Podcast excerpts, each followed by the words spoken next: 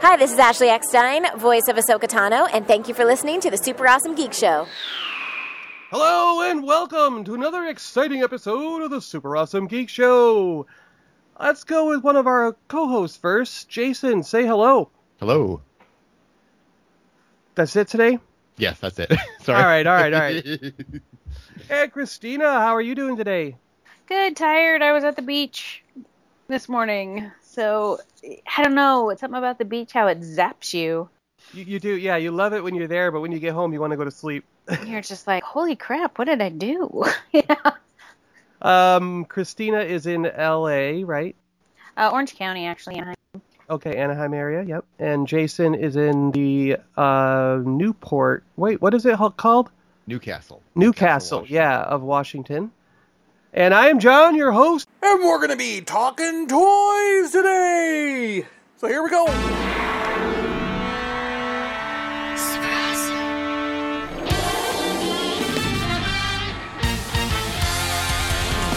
I am John, Wookiee impersonator and Eladrin warlock with the Warriors of the Stars.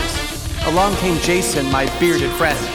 Fabulous secret ideas revealed to me the day he came to my house and said, I want to make a podcast. Only two others share this secret Eric of the Loch Ness and Jacob. Together, we started talking about toys, comics, games, and movies on the Super Awesome Geek Show! Today we have a very great guest with us, someone that I really love talking to because he is so much into toys and I'm so much into toys and we always have something crazy to talk about. Sometime, I mean, the other day we had what a a text message thing on Facebook that went probably like 20 or 30 messages. Right, Mark Bellomo? Yes, indeed. Yeah, we were talking about Black Star ice castles and and replacing flints on Black Star laser light figures. So yeah, I love talking about toys. I'm glad to be here. Yes, so welcome to the show, Mark Bellomo. And uh, the reason that uh, Mark and I got in contact with each other is because you've come out with a new book, The Ultimate Guide to Vintage Transformers Action Figures. Yeah, uh, I believe it was supposed to be released uh, July 5th, which is tomorrow. But we always like to give um, give fans about three different dates, and when we can beat the last date out to press, then it it makes me very happy. So I think the the book came out maybe a week, a week and a half ago. Um, Yeah. So yeah, just it just dropped, and and the response has been overwhelmingly positive so far. Yeah, I was uh, one of the guys that missed your first book, and uh, it, it had always been a hundred or more whenever I've seen it. So I am so thankful that there is now another edition, and this edition I got to say is fantastic. I love the pictures and the the way that you've put each each page together. The layout is just it's perfect. Well, I can't, I can't, can't take any credit for that. Um, uh, I was responsible for the photos in the first edition, and I'm I'm a terrible photographer. I don't consider aperture, I don't consider white balance because I, I'm I'm not knowledgeable about it. So for this edition and for the last three or four books that I've done, Krause Publications, who I work with to put out my collectible books, um, flies and we spend about three or four days from eight in the morning till about twelve at night in uh, one of the bigger rooms in my house, and we shoot photos for you know for twelve to fifteen to sixteen hours a day, and so all the photos were reshot, and and unfortunately because uh, I'm not a wealthy industrialist and I don't have uh, toys for every single Transformers mode. Uh, the the photog- I had to explain to the, to the photographer, you know, for some of the triple changers or for for Sixshot or quick yeah, switch. I I had was to say, we're gonna we're gonna have to have yeah we're gonna have to uh, you're gonna take a break and then I'm gonna transform this. But when I was a kid, when I was a kid and I was uh, buying Transformers, the first thing I did when I took it home after I applied the stickers and, and removed it from the package was I would read the instructions and I would transform the transformer, let's say 15 to 25 times so I could I could do it without looking at the piece. Um, so it became muscle memory after a little while. So it didn't take me a lot of time, uh, except for some of the bigger transformers like Fortress Maximus. It, it's it's not like it looks on the on the cartoon show, where they can, they can air that little quick clip. You know, like I call it the six million dollar clip, the six million dollar man clip, where it's you know, and it's done. Yep. I have to say, wait for it, wait for it, and then uh, you know I have to have I have all my uh, Transformers instruction booklets next to me because there are there are some some esoteric transformations and there are certain things like on um, uh, Trypticon, if you want to transform him into a city and then link him with Motor Master or with Onslaught, there are connectors, and I wanted to make sure I got those right. So, you know, there's there's some some odd things that I, I try and double check with the instructions. So Yeah. it was it was fun. I mean, it's toys. Um, you know, I'm not going to complain that I, I write books about toys. And, and, be- and, and get to play with them while And- you're doing it. and get to, and that's that's a statement that I, I was told by people and my friends that I have to say on every interview, which is when you buy one of my toy books, everything that's in the book comes from my own collection. I don't beg anything. I don't borrow anything. Um, I have about I think I've been saying I have about 65,000 action figures for like 10 years now. I haven't I've lost count and I have about 125,000 comics. So all that all that goes as as you know the proving ground to write the books. So everything comes from my own collection. Wow. So um you you I think we had said that you you had told me that you have pretty much everything from was it the 60s on up to today? Well, I you know I, I like to say I have all let's say the the the primary, the secondary, and most of the tertiary toy lines from the advent of the medium with with Captain Action uniform and equipment sets and GI Joe 11 and three quarter 12 inch GI Joes from 64 to, to 76 on up. Okay. Um, but you know, I've got to pick and choose. I try and stay away from some of the odder items. Like it, usually, if it had um, either a comic book tie-in, a toy tie-in, or some medium, some delivery of a narrative, even if it's like Air Raiders or uh, Sure, yeah. Sectaurs, then I'm gonna buy it. So yeah, there's probably about 150 to 250 toy lines that I've that I've finished, and that's Wow. that's just the domestic collections. I try not to get into the UK or Euro stuff, but it's hard not to. Um, what's in a good example? Mar the Marvel superheroes Secret Wars toy line that was put out by Mattel in 1984 and 1985. The Euro exclusive three figures Constrictor, Electro, and um, who else? Constrictor, Electro, and I'm trying to picture them. Well, regardless, those three figures, I was just writing about them, so now I'm lost. Those three finger, figures you've got to kind of throw into the mix because they're unique molds. Um, they weren't just Iceman. They weren't just really repaints. And there was, you know, uh, when you get into the UK GI Joe stuff, the UK Tiger Force figures, even though they're essentially repaints, they're beautiful, like Outback and and Sure. Tiger Force Psych Out. So, or Starcom's uh, mobile action pods, uh, because I felt so gypped by uh, the GI Joe Battle Force 2000 Future Fortress. I felt that I had to kind of redeem myself by buying those four more mobile action pods and making a fortress with them that actually clicks together. That's cool. So I, you know, I work like I've always worked like four or five different jobs so I could afford this. Yeah. Um, and I've been collecting since probably action figures since about like 76, 77, and comic books since about like 79, 80. And I never Hmm. threw anything out, so. Yeah, yeah.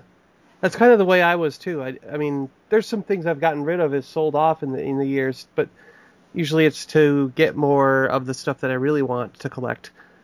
You know? Every time I've sold something, um, you know, I, I think I was in my first really serious relationship, or what I thought was a really serious relationship at like 15 or 16. So I said, well, I'm going to sell my superpowers figures because I want to take her out on a nice date. and I want to buy her this gold chain. No, it wasn't a gold chain. It was a, like a Mizpah necklace, you know, where she has one half and I have the other half.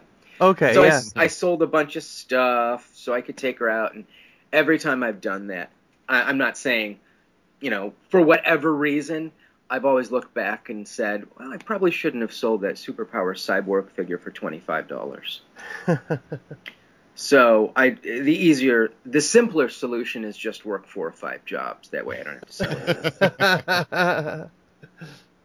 yeah, there was there was there was one thing that I had gotten rid of when I was younger. It was the uh, Death Star playset for the Kenner line, and you know that pie piece thing that's like four or five levels. oh yeah, I, I, it's in my uh, Ultimate Guide to Vintage Star Wars. Yeah. Yeah, but um, then I recently in the local Star Wars club, the guys were able to uh, piece me together one for about twenty bucks, and I, there's still a few parts I got to track down, but it's mostly there. So Send me Very- uh, send me a list if you're looking for something because I know I have a, a box of parts. One. All right, I'll let you know. Yeah, let and uh, so yeah, I guess like this Transformers book. So how did it come about? And I mean, like, does Krause contact you when they want a new book, or do you just kind of approach them? They trust me um, because I, I always write a minimum of like of one book for them a year. It's usually toys and prices or some antiques and collectible book, um, some industry marketplace guide. So I'm I'm constantly in contact with them throughout the year, and usually if I notice that uh, talking to my contacts at Hasbro or at Lucasfilm or or working for Mattel, if I notice that someone from Sony is optioning this or Paramount's optioning this, a new Transformers movie is coming out. That was the excuse for the um, the first edition of the Transformers book. When the first Transformers film came out, I said, "Well, why don't I? Uh, I think I was missing maybe eh, 12 or 15 pieces from the Generation One line and maybe a few accessories." Okay. So when I heard rumblings, usually when I hear that there that a script has been approved, then we're usually about a year or two at the max away from a finished film.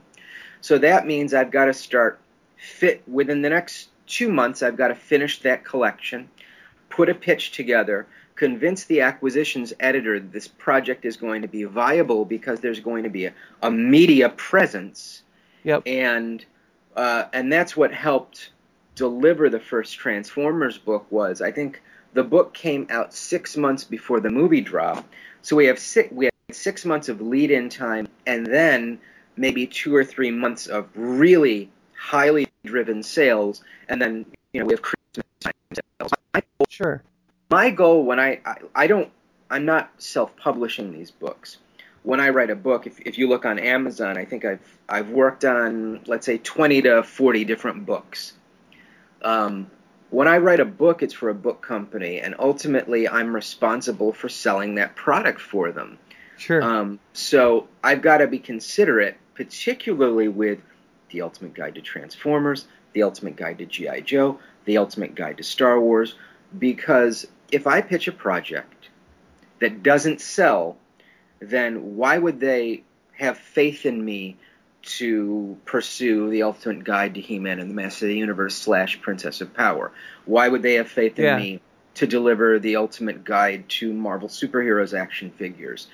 Uh, because I have a track record where I can hopefully sell 10,000 copies within two years of sales. If I can keep doing that, then any book that I pitch, they're going to say um, yes to, as long as I provide statistical evidence that merits them, you know, investing in me and the project. Which is why I've never done a, a second volume to GI Joe, which would be, let's say, uh, 1997 to 2006, because the fan base isn't there. That is, that's almost a, a, bigger of a niche market. Everyone knows Snake Eyes Yeah. and Storm Shadow and Cobra Commander and Duke and Scarlet, but people don't know some of the other names. Dart, um, you know, Venomous Maximus. Nobody, no, those names don't resound with the with the general public.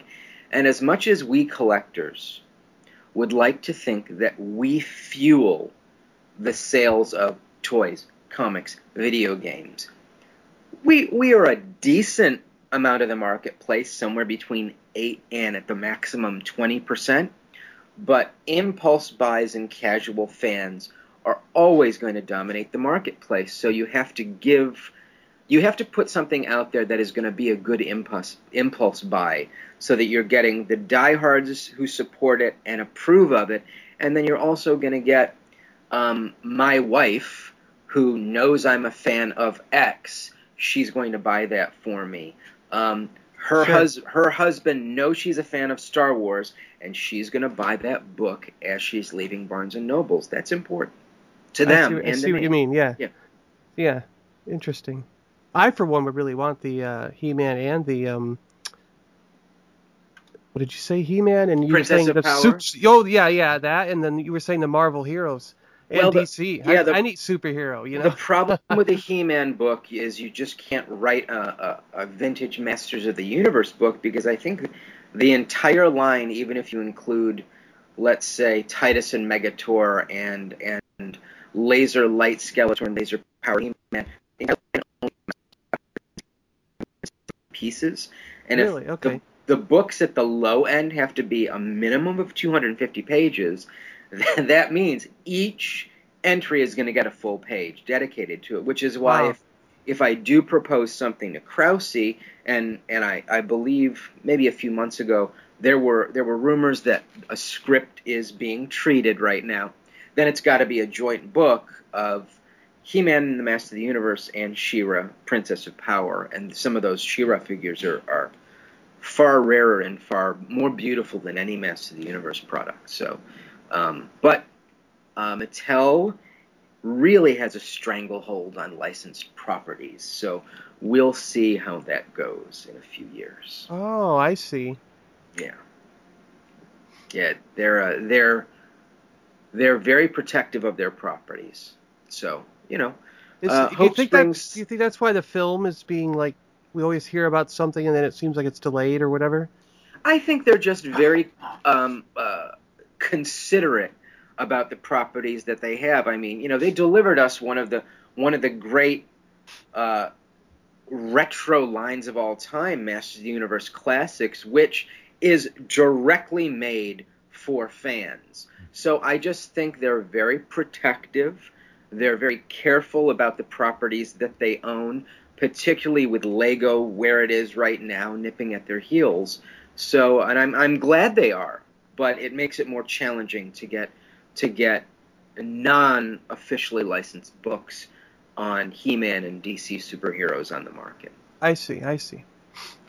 And I don't like um, I don't opine, I don't editorialize in my books, um, but there is a certain amount of restriction when you produce an officially licensed book. You're really going to be told what you can do, what you can cover, and how you can cover it. And I, I don't think that that's um, that's a fruitful way to pursue a book for collectors. Yeah, I understand. Yeah. Jason, Christina, do you have any uh, questions or any toys you want to talk about with Mark, real quick? Yeah, hi guys, hi Jason, hi Christina, how are you? well, I, I was trying to remember if I'd asked this last time, but I was wondering again about how if uh, 3D printing had really affected any of these toys, and the fact that sometimes there's accessory, little accessories you're missing, almost impossible to get otherwise. Maybe we could start printing them. Well, I think you think people already are. Are I they mean, already doing that? at yeah, when you're looking at um, at let's say a very hard to find accessory in the GI Joe line, there's a character named Heavy Metal that came with the main battle tank called the Mauler, and Heavy Metal, the figure is worth about you know eight to twelve dollars on the secondary market, but it came with this tiny little microphone mouthpiece. It's probably maybe at the most a quarter of an inch long and maybe a millimeter or two thick, and it's impossible. You can't find it. That piece alone sells for between 110 and 150 dollars. Wow. Just that Wow. little thing. So for many moons, there have been reproduction. If you go online, you can find reproduction items for for Star Wars accessories, for GI Joe accessories, for Transformers accessories. But to to deal with your question, Jason, um, we have to be really, really careful because 3D printing is so advanced, and I I worked at a university that had a 3D printing lab. one of the biggest 3D initiatives in the United States was at the school that I worked at, SUNY New Paltz. And I saw it up close. I mean, they can make exact reproductions. And the danger of 3D printing as it impacts accessories is they make exact Oh. reproductions. Um, Oh. they might not be able to faithfully, with any amount of exactitude, get the color and the quality of the plastic right. But if you look at it, I mean, you're laser scanning a microphone or an accessory. It's going to look exactly like it, but but you know, be wary. And I get this question a lot, particularly on the Transformers book that I just did. How did I determine whether or not reproductions were not inauthentic um, because there have been a lot of knockoffs made in the last five years.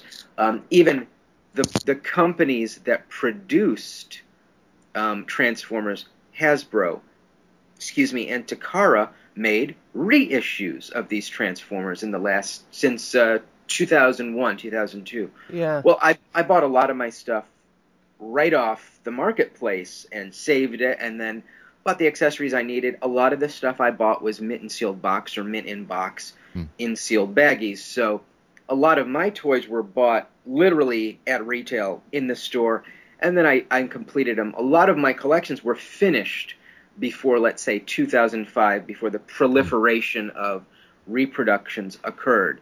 So, you know, Jason, it's if you're a casual fan or a casual collector and you're you love the heavy metal figure and you don't have his microphone, you can reproduce it and you can feel good knowing that in whatever color you want to reproduce it in, knowing that you have that microphone and that you can display him. The evils come what happens if you sell your collection Yeah, one day yeah. and an un- unethical uh, secondary shop dealer says, "Oh, here's heavy metal with a mic. Uh, that's uh, two hundred ten dollars." hmm Well, he doesn't know. It's it. It's a very slippery slope. It's a very slippery slope.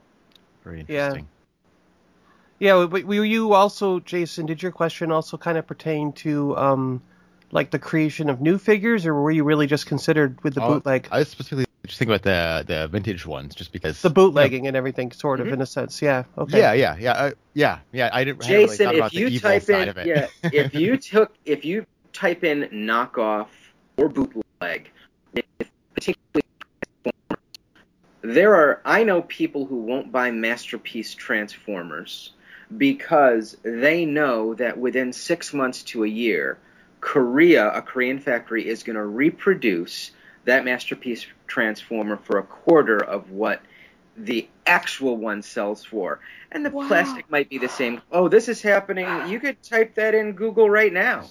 Yeah. You, can, you know, I, I was had a conversation last night with a gentleman in a convenience store that I go to. Um, his name's Jeremy, and he said, "I really want a masterpiece Soundwave." I said, "Yeah, it's a beautiful figure. You should get yourself one." I said, "They're only like, you know, 150 200 dollars." He said, "When's the last time you bought one?" I said, "I bought it, you know, at retail. I think at a toy." He said, "No, they're they're quite a bit more on the secondary market." Yeah. I thought they were pretty ubiquitous. He, I said, and then he said, "You know, I don't know what to do." And the evil side of me said, thought, in you know, in the dark recesses of my mind, you should just wait until Korean factory makes one. And I thought, wow, that's really that's what people are doing. So Yeah. there is 3D printing, um, and and there are cheaper ways to manufacture it. All, all I can say is try and support uh, the actual toy lines that are out there because part of the money that they make from your pur- purchases goes into research and development for more products. And if you look at what Hasbro and Takara are doing with Transformers right now, what they just did with Combiner Wars, Oh and what gosh. they're doing with the Titans figures, they're they're basically bringing the Headmasters figures Yeah. back on a greater scale. So, you know, third party where while it's they're beautiful figures, it's also on the flip side, it's caused Hasbro to kind of step up their game a little bit with ar- articulation and detail. So it's and cheaper printing of plastic toys and accessories becomes more accessible. I mean, I think you can buy 3D printers, lower end 3D printers, for less than $350 now. Yeah, I think you can get the low end ones. I've, I, I feel like I've heard of some as low as two hundred dollars. Those fall apart. I've seen those. You know, I, I would limit it to 400 and under at this point, but they're useful. I mean, you know, is is there going to come a time when we might not even need uh, a Kickstarter campaign? We can just sketch something out and scan it, um, having a little bit of prowess in technical drawing, and then making your own action figure line. It it's possible in the next 15 years. I think it's I- I- absolutely possible. Yeah, I agree. I that I mean that's been going through my mind myself, just like trying to create something and make my own kind of line. And I've been having ideas for figures already, so that when the day comes that there is a printer that I like the quality of at the price range I can afford, and then also produce the figures in an amount that I feel like is affordable, because sometimes those either blocks or the liquid can cost money or the rope, you know, depending on what machine you have. Some of those blocks, some of those materials can cost more than what an action figure is in a store. You know? Yes, without a doubt. Yes. Yeah. So it's kind of like balancing but- all that cost, you know. But John, don't even stop there. Go a step further. If you're very proud of your product, and and let's say it's three years from now, I'm talking to John. John says, "Dude, I've got to show you what I made." And I look at him and I say, "Wow, these rival in terms of not just the toy themselves, but the narrative that you've constructed, because the narrative is is ultimately what's going to get it bitten on from companies. You should get a pass to the International Toy Fair and set up a booth, and you get picked up Oh, by wow. Toys R Us, by Yeah. distributors. It's just people don't know this. You know, that's Yeah. what that's what the toy fair there is for in the Javits Center is for you to show the buyers from these big and smaller companies that what you have is valuable. Yeah. And I hear it's easy to get in there, right? I've I've I've been there as a member of the press. I've never set up, so I think it's relatively easy Yeah, I- as a I feel like I've heard it is relatively easy, Yeah. yeah. So, uh, Mark, so my top three action figure lines, I, I've always loved Star Wars. That has been my number one.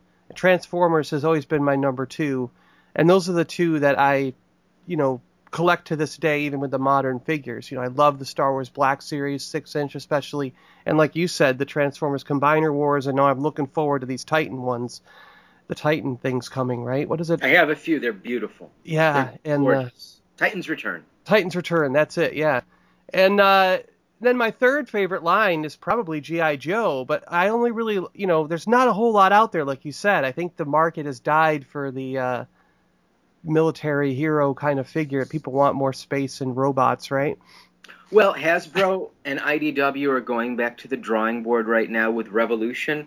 So what they're trying to do is they're going to make a unified GI Joe universe with other 80s properties injected in there. Rom, Micronauts, Oh, yes. All of these are going to be resurrected. I believe and I did hear something about that. They are bringing the brand back, the traditional GI Joe three and three quarter inch vintage brand back next year or this year. Um, starting, I believe, in September, you're going to see two packs of figures and some some stuff in Toys R Us. I'm not sure if it's going to be nationally released, but they are they they have a, a guy on the brand right now who I was nervous about initially, who is absolutely remarkable and has some vision, and Derryl DePriest, who, who I've known for, I don't know, 15 years, they have curators on the brand who aren't going to let it languish. So have All faith. right, I see.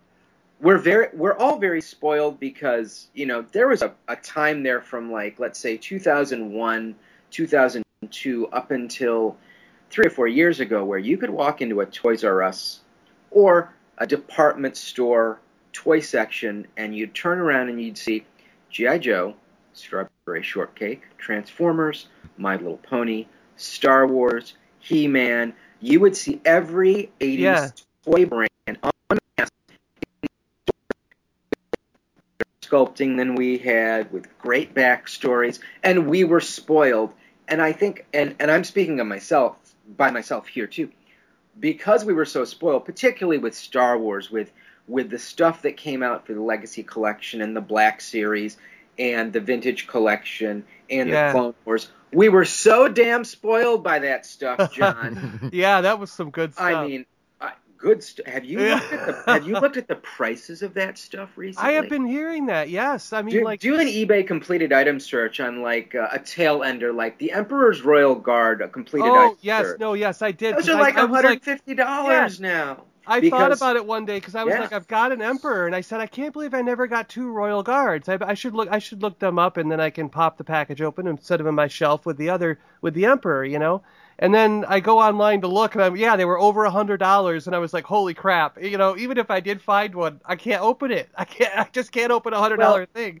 John, I think, um, and Jason and Christina, I, I think in in about 15 or 20 years, we're going to be looking back at that period from about 2002 until about 2010 as as a time that all the vintage 80s brands were resuscitated by their original manufacturers. The pa- look at GI Joe the 25th anniversary.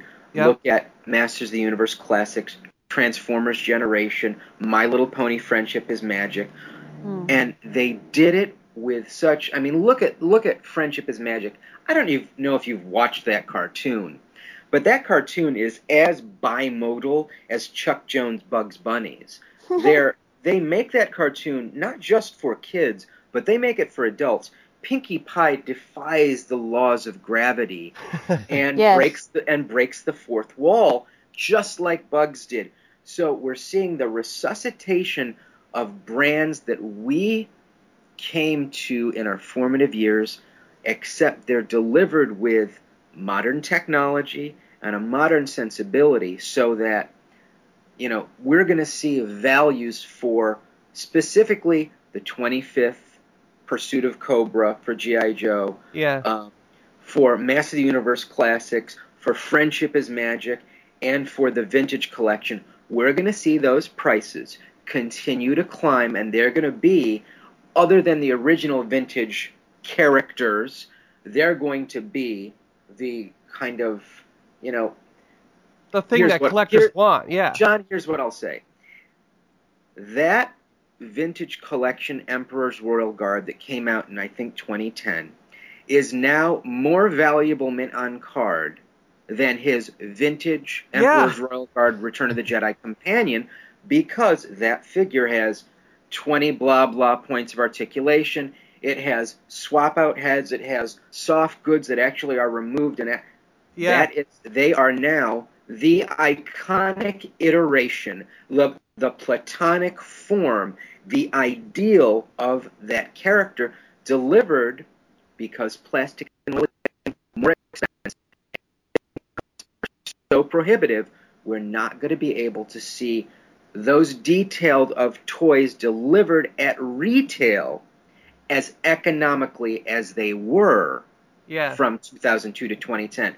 So if you want to make an investment, a long-term investment, buy the hardest to find items from those toy lines and sit on them for 15 years and, and they'll be worth money. I mark my words. yeah. And I never give investment advice, but I'll say that those the, the more iconic figures from those lines delivered, you know, I'm telling you, plastic costs and and tooling and and gasoline and transportation. No, Or they'll or they'll all just be five POA. Because I got to tell you, even though they went to five POA on the Star Wars figures, I think when you if you open those guys and mess around with them, they are top notch figures. I, I really like the detail, and I'm fine with having five POA now in that line. Do you have a an insert sound for tumbleweeds slash crickets slash, slash whispering wind. Do Uh, you're, you're, so Well, you're totally opposite my feeling. John, huh? I'm trying. I'm. I am a glass. I am a glass half full guy. I always have been. I am an incurable, eternal optimist. Ask anyone who knows me. But when I go into a store, and and just a short while ago, I was buying from the Black Series, from the vintage figure collection. These iconic, again, platonic representations of these characters. Yep, yep. And then within a year and a half, I'm getting a five POA snow trooper with one accessory. But then again, I I've got to filter it through the fact that I have whatever, however many Millennium Falcons were made by Hasbro and Kenner from 1978 until you know the end of the vintage figure collection or until Force Awakens. yeah, I have right. that. I have that many Millennium Falcons. So when I compare for 150 dollars the Force Awakens Millennium Falcon Oh my with gosh. the 170 dollar Millennium Falcon that I bought for the Legacy Collection, Yep, yep, yep. There's no comparison. I I just I can't I can't do it, man. Yeah. Was um, Christina laughed a couple times when I said My Little Pony. Are you Well, aware? I, of My I was going to point out that uh, Christina, Mark not only collects these boy toys, if you want to call them, but um, he does have like the My Little Ponies and the shortcakes, and you've even collected the Monster High, right? I have every Monster High Yeah, figure. like he's he even collects the lines that traditionally would have been considered girl lines. you Glamour know? Gals, I have a full collection with the Ocean Ocean Queen cruise Oh, ship. wow. I have I have the original number two, number three ponytail Barbie from '59. Yeah. Oh I- wow. Yeah, when I was when I was little, I um had all the strawberry shortcakes. Um, Beautiful figures. It's I don't even know where they ended up. Well, uh, but Christina, they're still they're still not that expensive to buy, Right. even sealed. They're beautiful. Yeah, I, all I remember is I I remember as a kid I played with them, but I kept them nice, and it was just just how I was as a kid because I was like, oh, I don't want to mess these up. I think I had one or two Barbies that you know were wild and crazy haired, but the rest of them I tried to keep nice. Like, and then I think like a couple years ago, um, someone said, oh, you know those peaches and cream Barbie dolls were worth, and I forgot someone said how much. I'm like, oh. I wonder where that Barbie ended up. you know, like crap. Well, but you know, but you know what, Christina, my sister. If you look at, I I put out. I don't know if John, did I ever get you a copy of uh, my '80s toy book? I don't think so. Not Right, the not the I'll, I'll send I'll send one. you guys a. It's out of print now, but I I know I have a case somewhere. I'll send you guys my totally tubular '80s toys Yeah. and toy lines from the '80s, and I built on them. My Wow. sister had, you know, let's say 15 to 20 Cabbage Patch Kids. Oh, so yeah. I'm I just visited my my parents' house maybe three weeks ago, and I found I found out not only did when you bought a Cabbage Patch Kid did you send in information to receive an adoption paper. Uh-huh. What Xavier Roberts did one year after you adopted that figure, he sent you a one year birthday card. Oh wow. I never and I found sealed birthday. My sister didn't throw out anything, so I found You her know what? glamour gale. Go ahead, Christina. Do you know what I have? When you said Xavier, it reminds me. I have a hope chest from all the things from teenage years and kid years, and my mom went through her house and got rid of all my stuff, which my cabbage patches were in there. And my very first one, um, I think my stepdad waited in line for like two hours to get her. That Uh, happened. That yeah, happened. Yeah. she he, she's in there. Her name's Yolanda. But I remember one year someone got me a Cabbage Patch doll, and it wasn't in the same year, and they got me a boy, and I was mm-hmm. so mad because I was like, I I was a I was a little girl. I'm like, I don't want a boy doll. But Christina, that But was a very big thing Yeah, for it's girls. You wanted what you wanted, and I remember if you got something that you didn't want, you wouldn't be upset. Your friends would kind of ostracize you as well. It was really this But- was a big deal. Yeah, But Cabbage guess Patch were huge. And I remember the boy doll's name, and guess what his name is? Go ahead. His name is Xavier. I- what is I the have- irony? That's fantastic. It's hilarious. I all I know is that that, but um, I, I and the only thing I remember about Transformer toys was um, my brother. You know, the ones he had, and he would sit there and I can't get this guy to go this way, and we'd be sitting there. And It felt like playing Rubik's cube with you know. well, well, you know, Christina, it's funny we we talk about about 80s toy lines and we talk about what Hasbro did with GI Joe and Transformers in terms of merchandising with toys and comics, but really it was friends Philip Reed wrote a book, and I was reading one of his books the other day, and I'll, I'll send you guys a link. It was really Strawberry Shortcake and American Greetings, Yeah. who approached in 1980, a few years looking at the success of Star Wars, who really started to get around the FCC regulations. Well, we can't have a TV show, but we can make a special and we can promote these characters through greeting cards, which is what was done with Care Bears too. But Yeah, I Strawberry was a big yeah. Care Bear girl. Strawberry Shortcake really did a lot um, in terms of, of marketing that was then used by Hasbro and Mattel to approach um, uh, licensed toy lines that were in house creations. Like He Man was not based on a film, it's something that someone created. Yeah. Right. Um, and you know. Strawberry Shortcake made a big comeback about uh, 10 years ago. Yes, Or, yes, they or, le- or less than 10 years ago. yes, and they changed everything. They made her more um, likable, I think, to eight, six through ages six through like nine year olds. Yep. They made her more, you know, they updated her just like uh, My Little Pony. I mean, My Little Pony can be liked by anyone. You go into Hot Topic and they had men's uh, swim trunks with My Little Pony, the Derpy Pony, and all that stuff. I mean, Yeah. it made My Little Pony likable for anyone. The one thing I remember my brother collecting was the Dick Tracy oh, uh, the Playmates figures from that- from the early '90s. Yes. that he collected, um, the Dick Tracy figures, and we had to watch the movie over and over again and play with the toys, and I- just that I remember I was so big on that. But as far as okay, I do have a question. How Yeah. I, I sit there and, as John knows, I watch Chris Perlow's videos on, you know, when he opens the Star Wars ones when he was a kid and stuff. How does one tell I don't know what that is. Describe to me what that is. the Star Wars toys? Oh no no, like he just does a YouTube channel where he opens Right. up the What's his name? What's his name again? Chris Perillo. Okay, so I'll I'll check that out then. Yes, you should. Um, I I watch him open these toys and I'm like, how do you know? Unless it comes in the package, you know, uh, in in the package or whatever. How do you know that that was an original? Like you guys were talking, like someone could do a 3D thing or make an old one or a knockoff or a Japanese version or something. How do you know that that was an original Star Wars figures unless it was yours as a kid? Well, usually what happens is, particularly with the most valuable figures, what I say is if you're paying $300 or more for a figure, Ooh. make, sh- make sure you either buy it from a reputable dealer or make sure you have it authenticated.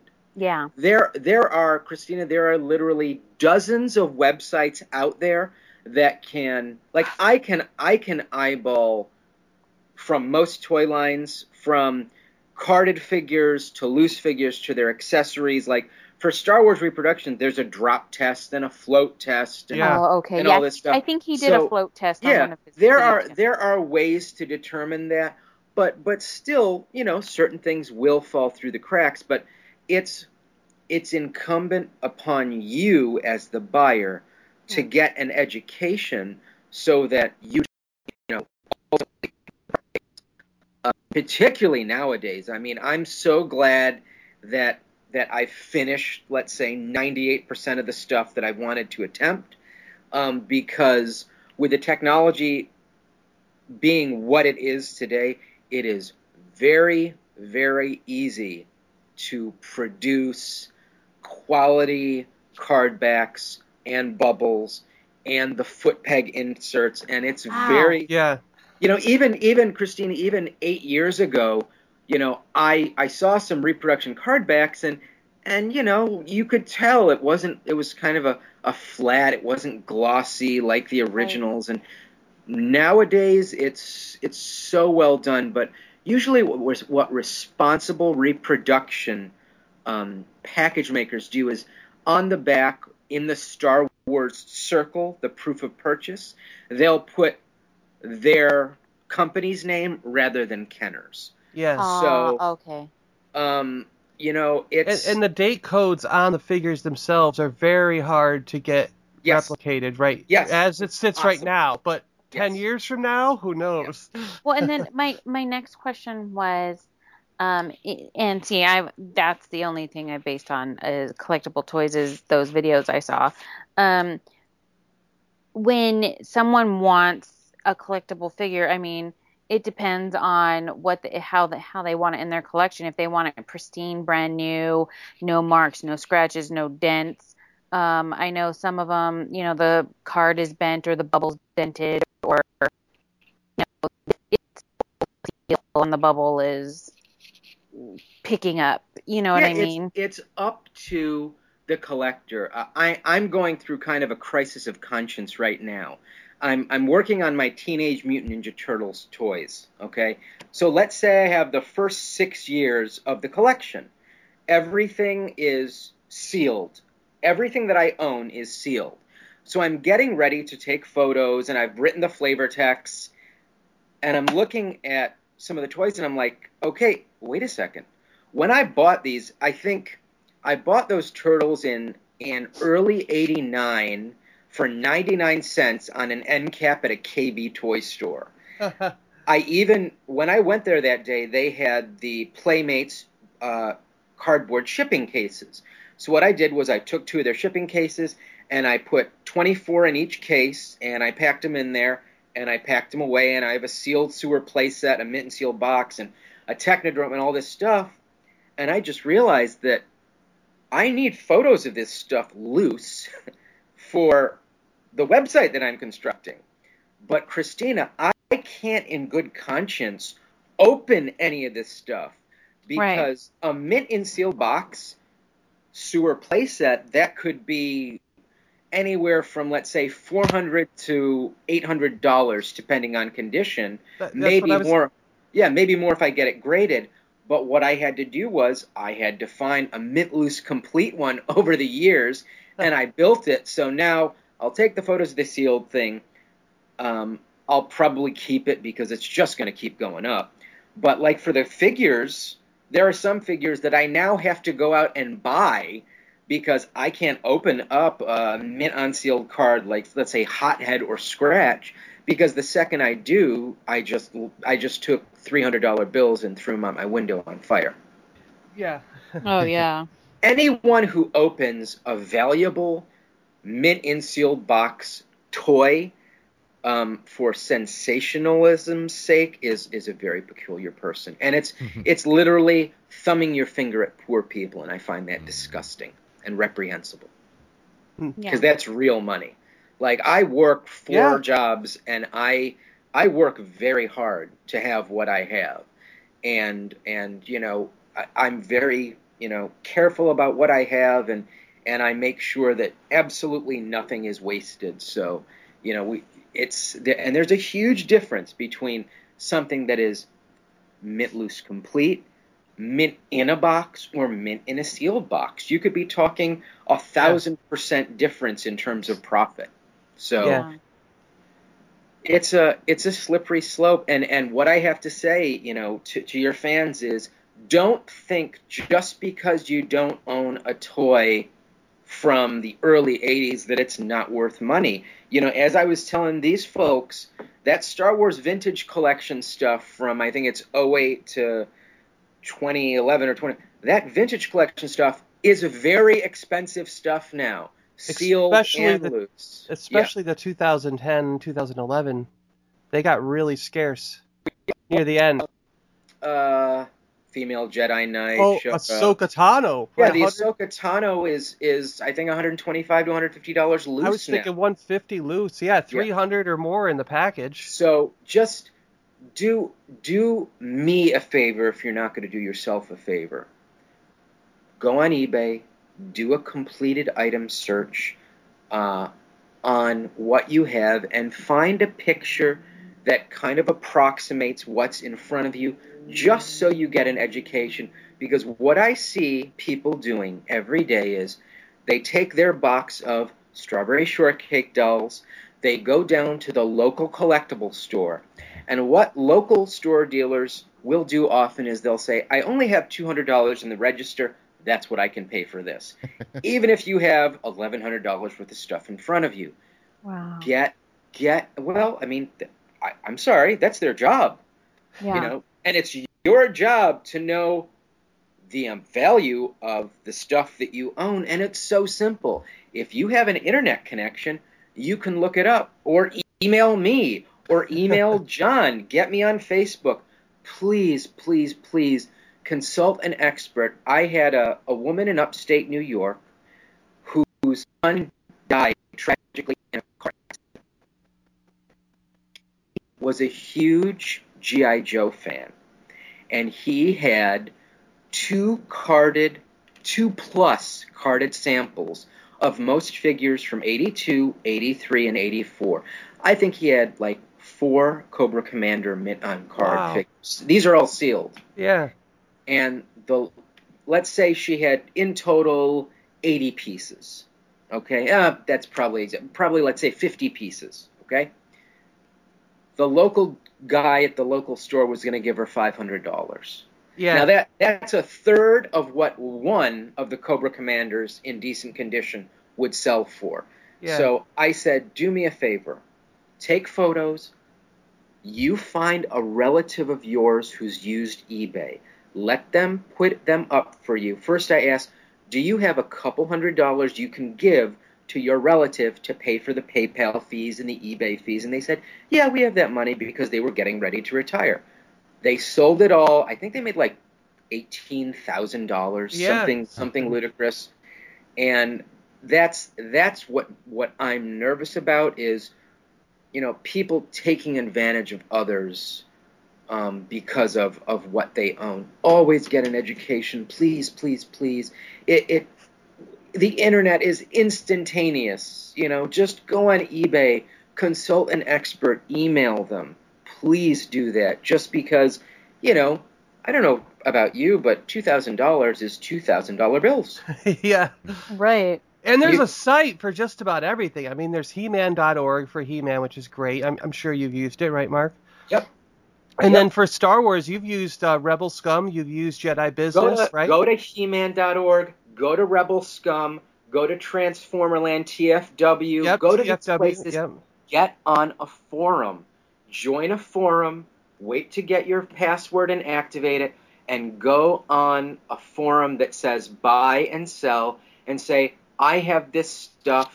Here's photos. What do I do? Yeah. And you'll, if you have good stuff, there's going to be a You'll bidding start war. getting offers. Yeah. Yep. There's going to be a bidding war, and you will get emails from people who will say that that guy's trying to rip you off and blah Yeah. blah blah. So you know, Yeah. eh, it's get an education, please. It's so important. It's so important.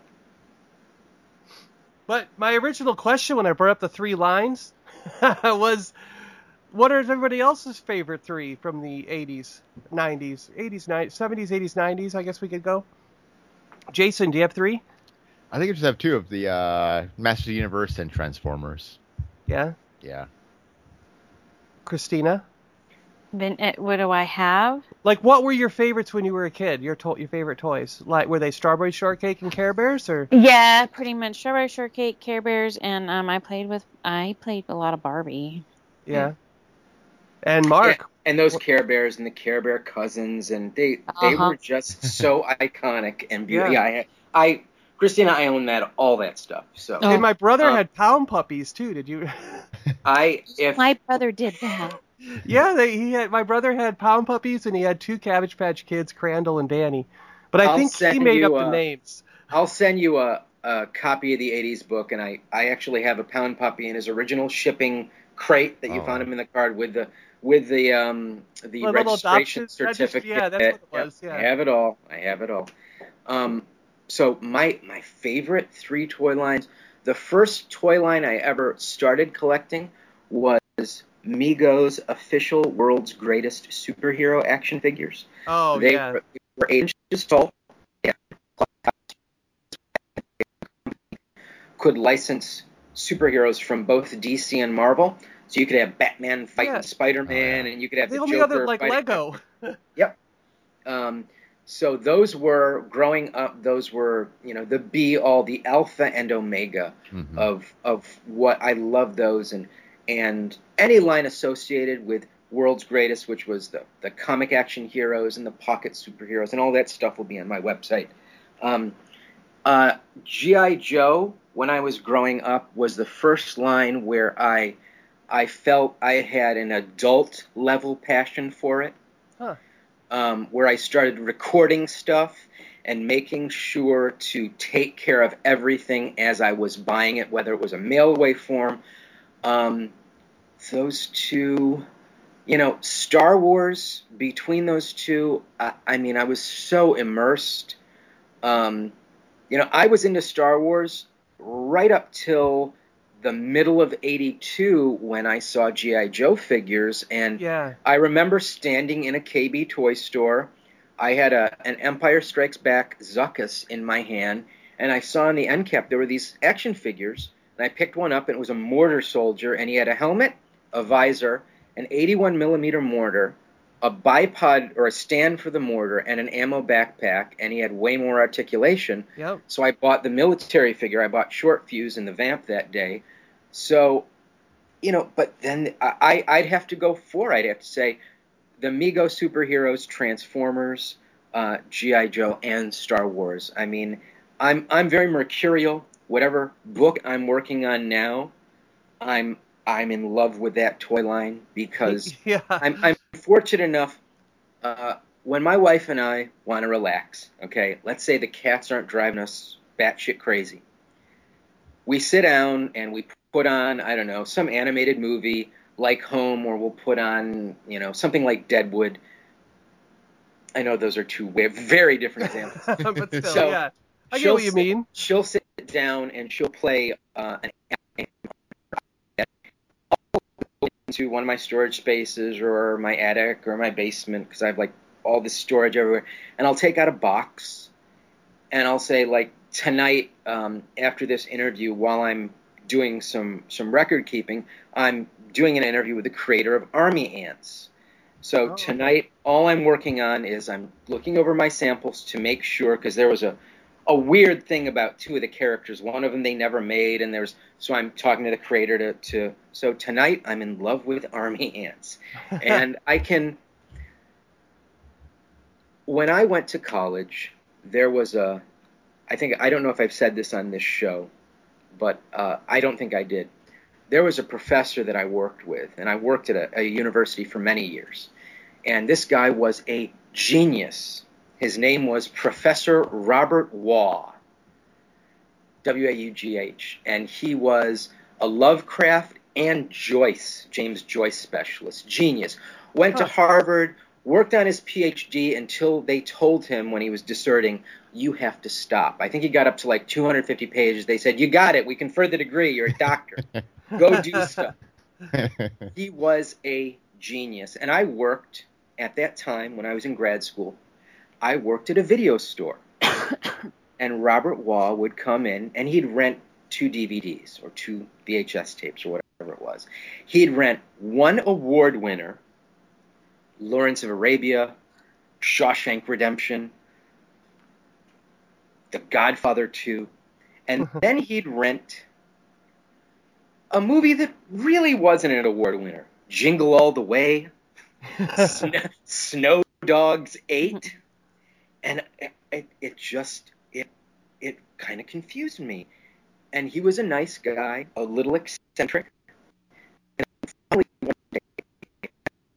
day, genius man on top of the mountain. I said, Professor Waugh, why?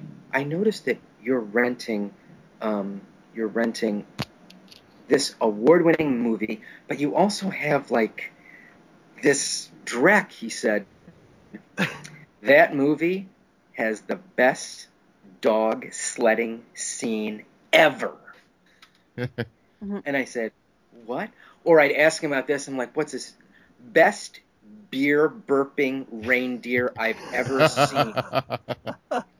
and I, I kind of take that approach to toys and to toy lines, which is when I'm writing my books or my guides, regardless of the line, there's someone in the United States, in the world, who might be in love with that one character that you despise, Crystal Ball in the G.I. Joe line. Um, you know, uh, Twilight Sparkle in My Little Pony.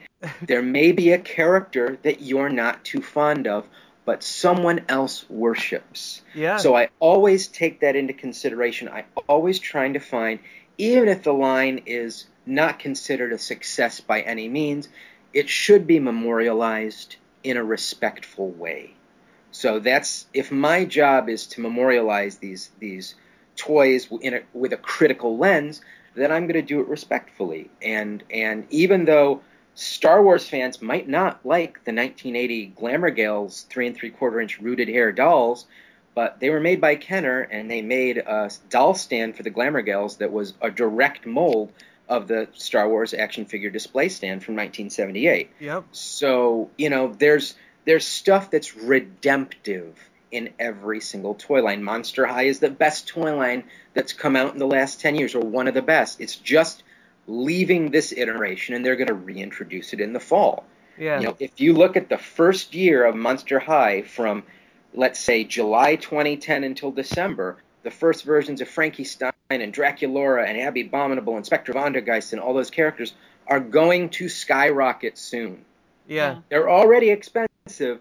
They're going to get way more expensive. So get your Clawd Wolf and Claudine Wolf now because they're going to be prohibitively expensive. And if you, I try and find something redemptive with every toy line. That's my job. Well, there's always some character or some vehicle or something in almost every line that makes you go, "Oh, that's pretty cool," you know? yeah. Or just an idea, like you mentioned earlier with the air raiders. The whole idea of them all. Now, I mean, like you could put strings up around your room, and they had like, didn't they have like things where you push the pump and they'd shoot out along the yes, string now or something, didn't right? have string. That was Sky Commanders, but oh, that was Raiders- Sky Commanders. Yeah, Air. Raiders were all air powered, and, and here's there was the biggest vehicle in the line is very expensive. It's called the Man O' War. Every piece in that toy line is either is either plastic, hard plastic, or soft plastic. Like there's but a this- pump action, Yeah, right? this Man O' War has a pump action and it has this little styrofoam ball, like this little orange styrofoam ball with little holes all in it. That is so. It's so. Um, it's an aberrance. It's so different from anything in the line. It makes it kind of fascinating. So, you know, there's there's always something strange in every line that I can that I can glom onto. Plus, consider particularly with the 80s, the early 90s, and the late 70s, the narratives that that was back in a time when companies put their faith into the creative side, let Yeah. them run wild with great ideas that didn't talk down to kids, so they didn't have to put the line, this person does not depict anyone living or dead, you know. They there's there's something that I always bring up when I'm talking about this, which is Samuel Taylor Coleridge had an idea about suspension of disbelief, the, the romantic poet.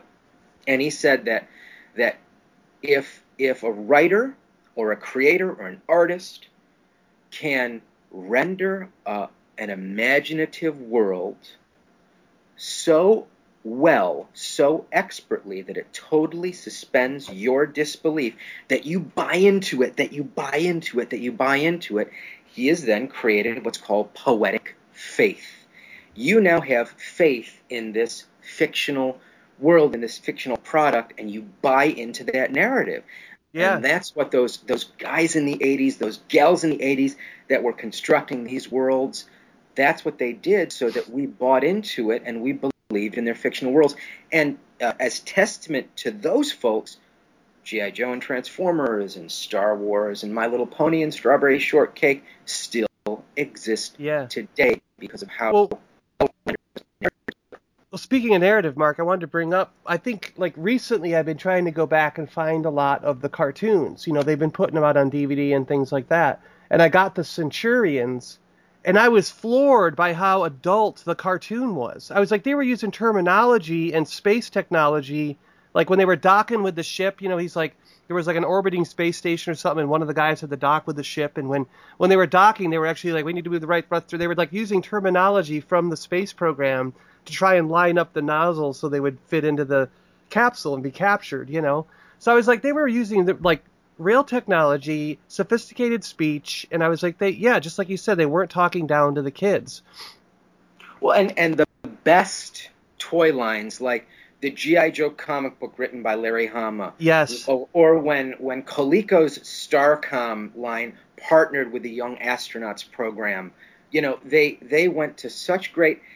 Have you ever heard of the line Sectaurs? Oh, I love them. Yes. They're, they're a bunch of insect action figures. half insect, were- half yeah. man, and Yeah, they were released by Coleco in the mid 80s, and I just picked up a, a membership kit exclusive. You know, Oh, uh, wow. when you order a fan club, and this thing has pennants and flags, but it also has one sheet where it tells you uh, the alphabet of Symbion of the fictional world. Oh wow. Now, so I have this alphabet sheet, and it just so happened that upstairs in my kitchen, I have a Sectaurs mug that I bought back in 1984. I didn't even know when I bought. Around the rim, the top lip of this mug, are these runes. Yeah. Are these these letters that that look runic, like something that Tolkien would do. So I looked at this sheet, the alphabet, and I looked around the rim of the Sectaurs mug that were made by two different companies, and I realized that the letters around that I've been looking at on this cup for so long are letters that spell something out based on this alphabet. So, you know, it the cup didn't come with any explanation.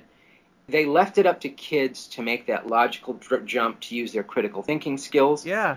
and you know on my website i'll i'll post all this stuff um, and and it, it's amazing what great lengths they took to suspend our our disbelief whether it was another Yep. Yep.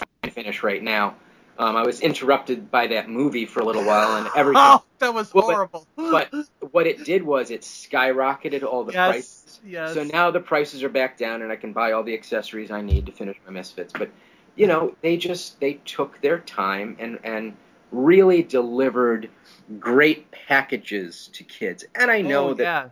I know that parents groups, yeah, the parents groups are going to come down at me and saying, "Well, these were licensed, but they just they were 24 minute toy commercials." Yeah, but they were great 24 minute toy commercials. They were magnificent. Um, and I I don't know if we'll, you know, there there are a few things that have come close, but I don't know if we'll see something like that again. You know, we'll Well- see movies. Ben Ben 10. Yeah, oh, that's Mm. Yeah, You that's know- that's probably one of the the the original like an original product, a new line that has come out in the last what 10 years or so that has really taken off. I mean, So I'll I'll tell you a quick Ben 10 story. When the line was first released at Toy Fair, they made a promotional cereal in a cereal box called Ben 10 Omnitrixes. And they were little like corn puffs put into a colorful green box with Ben on it, and they gave them out in a Bandai press kit back in I don't know 2003. No, it had to be 2005 or 2006. I don't remember when yeah, I don't when it was released, and I still have this cereal box, and I have not Ah. found it anywhere else. So I've got to look that up. oh, but I thought it was fascinating that they used cereal to promote the toy line. Oh, it's a great Wow. toy line. I agree. Yeah, it's a magnificent toy line. yeah, there were so many amazing and fascinating figures, and I think it was a little overlooked for a little while, but then And now, role play too. The role play. oh yeah, Awesome. but I mean, just now I just see like lots of them going up and up, and I'm finding them a lot around in garage sales and uh, thrift stores and stuff, and they always seem to be like very well put together figures. Things stay Oh, yeah. with them. You don't lose a whole lot. Maybe like they're- they had accessories, but the wings stay on the figures, the arms stay on the figures. You know, they're very well built.